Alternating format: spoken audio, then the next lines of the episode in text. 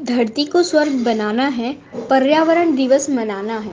शुभ प्रभात माननीय प्रधानाचार्य उप प्रधानाचार्य समस्त शिक्षकगण एवं मेरे प्रिय साथियों, आज मैं आप सभी के समक्ष पर्यावरण दिवस पर अपने विचार लेकर प्रस्तुत हुई हूँ।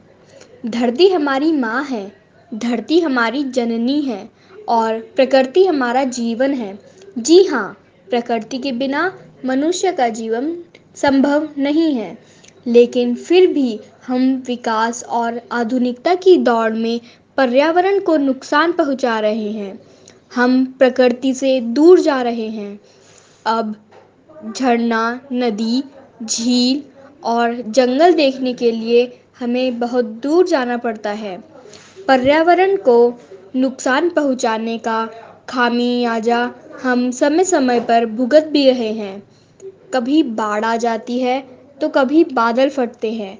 कहीं धरती में पानी सूख रहा है तो कहीं की ज़मीन आग उगल रही है। ये सब वातावरण बदलाव की वजह से ही हो रहा है।